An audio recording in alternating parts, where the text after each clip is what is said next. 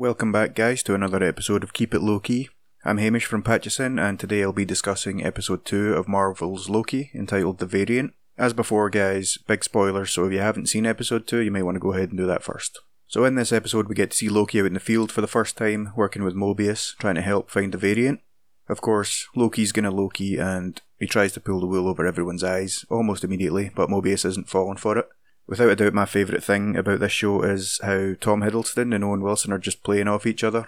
The characters have a really incredible dynamic together, both when they're bickering and when they actually get along. I mean, stellar acting all round once again in this episode. When Loki's reading his file about the destruction of Asgard, and we get to see a close up of uh, Tom Hiddleston's eyes, just full of pain and emotion. That was a, a really powerful scene. And then shortly after this, Loki figures out how the variant is get around undetected, and that leads to the real interesting stuff in this episode. So there was a lot of information uncovered about the variant, played by Sophia Di Martino, in this episode, and there's quite a few clues that it may not in fact be a Loki or a Lady Loki variant that they're chasing after all. So let's have a wee quick look at some of the reasons.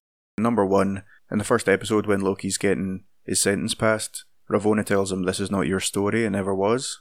And then again in this episode, the variant's telling him this is not about you. And those wee comments do seem innocent enough, maybe alone, but together, if you think about it, there seems to be a trend, a pattern. Number two, when Loki and the variant meet for the first time in the Roxxcart superstore, there's a lot of comments that allude to the variant being someone else entirely. Like when they're first trying to identify if the shopper at the Azaleas is actually the variant, Loki says, I probably would have worn a suit, but maybe. And then later on when they're fighting, Loki says, I would never do that to myself. So these are a couple of hints that, you know, the variant isn't in character for a Loki or a version of Loki. And then there's number three, and that's the most convincing point. Loki refers to the variant's possession technique of these people as enchanting and a cowardly move. And if you combine this, along with the fact that the variant is referred to in this episode as Sylvie, in the Castellana credits at the end, that points almost conclusively to the fact that the variant that they think is Lady Loki is actually the Marvel character Enchantress, whose Earth 616's version from the comics was, of course, named Sylvie Lushton. Now, there is always the possibility that they've decided to like amalgamate multiple characters into one, something that they have done before, so it does remain to be seen, but I think it seems like pretty solid proof.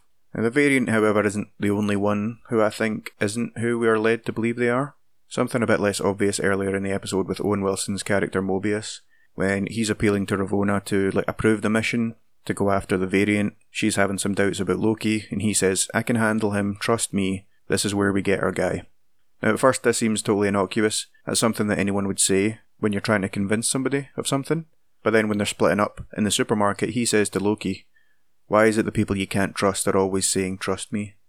Now, could that be a coincidence? Yeah, sure, I suppose.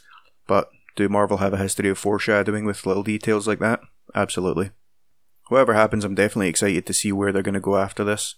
A common criticism of WandaVision was that it was a bit slow to start off, but we're only on the second episode of Loki, and the variants managed to bomb the sacred timeline in a ton of famous Marvel locations like Vormir, Sakaar, Asgard, Titan, the list goes on.